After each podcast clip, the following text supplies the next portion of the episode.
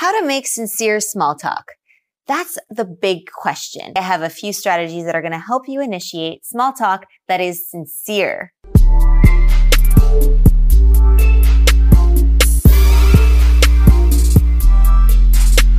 What's up, Explearners? Welcome back to my channel. I'm so happy that you're here. Explearning Communication Coaching is the place for you if you want to improve your communication skills and communicate with confidence, authenticity, and poise. So welcome. In this video, we are talking about ways to get to sincere small talk so that you don't have to come off as fake and you don't have to engage in superficial interactions. Because remember, small talk is important. It can lead to deeper, more meaningful conversation. And that is what we want. It allows you to see whether that potential relationship, partnership, friendship is worth pursuing. Are you going to become business partners? Are you going to become husband and wife? Are you going to become best friends forever? Who knows? You wouldn't unless you engage in sincere and meaningful small talk. Today, I'm giving you a framework that's going to get you to speak sincerely in your small talk and get to see whether that relationship is worth pursuing. Are you ready? Let's get right into it. It's called the CAP framework. And this stands for, well, I'm going to, I'm going to tell you in this video. All right. So the first one is C. That means connection. So first you want to establish rapport.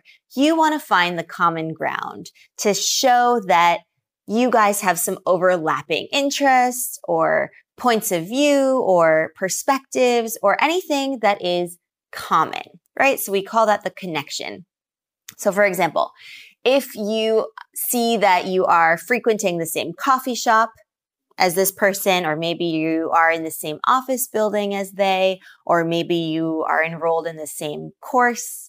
Maybe you have just come out of the same TED talk, or maybe you're at the same fashion show. Those are all great ways of starting and initiating small talk. You build the connection.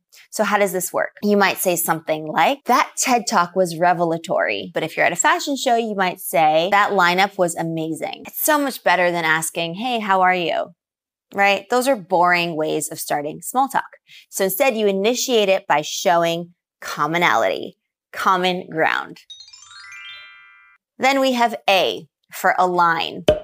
So the next thing you want to do after establishing common ground is to align it with something personal. So now is your time to introduce yourself a little bit, give them a sense of who you are, maybe your personality, your interests, your hobbies. Let's say you're at the TED Talk venue. You can say something like, you know, in college, I was enrolled in a public speaking course. It was an art of rhetoric course. And I noticed that the TED Talker did a lot of the strategies that I learned way back when. So right off the bat, you're sharing something about you that's personal. They've learned that you were in college and you took a communication course. And if you're at the fashion show, you can say, ah, oh, I love what they did with Chanel. You know, my favorite is the little black dress. I just find it so timeless and elegant. And it reminds me of Audrey Hepburn, whom I absolutely adore. So there's so many different ways of adding your personal flair because people want to get to know who you are. Again, this is a way of figuring out, okay, are we possible friends? Are we possible business partners? What's there to explore? And they can only figure that out if you can divulge something a little bit personal. We're not talking about, you know, sharing your secrets or your most vulnerable aspects. That comes later with trust and building out the relationship. But at the very beginning, at the onset, we want to give the person a little bit of information as to who we are and what we like. So are you with me so far? We have C for connection, A for align, and then the next one is P for probe. Now, this one's really important as well because you are opening the floor to your interlocutor, to the person with whom you are engaged in this small talk. Now, you want to get them to speak because it's no fun if you're doing all the talking, right? Might be for you, but it's not for them. So how do you ask a question that is going to get them to speak? Well, you can rest assured that asking a simple yes or no question will not lead to anywhere, right? That's a dead end question. And we need to refrain from asking those types of yes, no questions. They're close ended and they're dead ends. Instead, we want to ask questions that they can elaborate on. How do you feel about this? What is your opinion on XYZ? Why? Okay. These are richer ways of asking a question, which will allow for a deeper, more interesting response. How did you feel about that TED talk? Right. So you're asking their opinion. It shows that you value their opinion and their perspective and what they have to say, whether or not you agree with them. What brought you to Fashion Week? Right. So you're allowing them to elaborate and to get them to talk opening the floor to allow for their conversation as well. After CAP, which is, well, do you remember? Connection, align, probe, is when the magic starts to happen.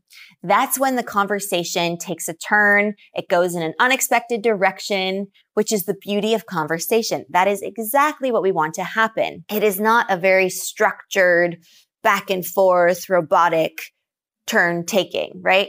No, it evolves. It's like waves, it's dynamic, and it's complex. And that's what we want.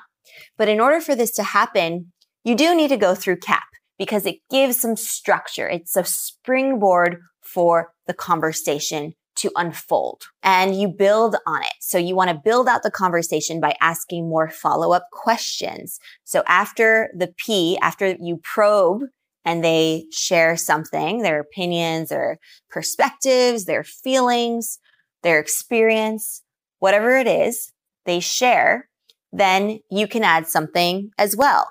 And it's like building Legos together.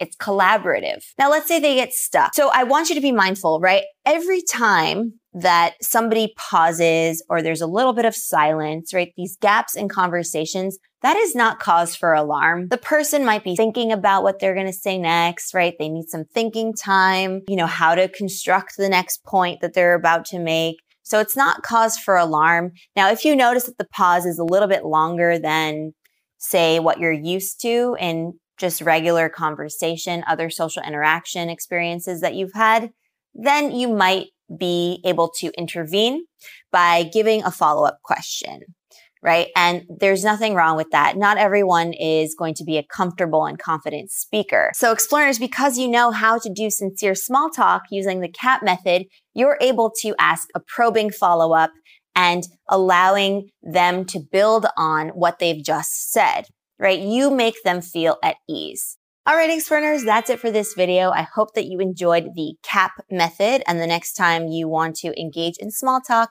pull it out of your repertoire and be able to connect, align, and probe so that you can have meaningful and sincere small talk. If you haven't already done so, I suggest that you subscribe so that you can get more videos about how to communicate with confidence, authenticity, and poise.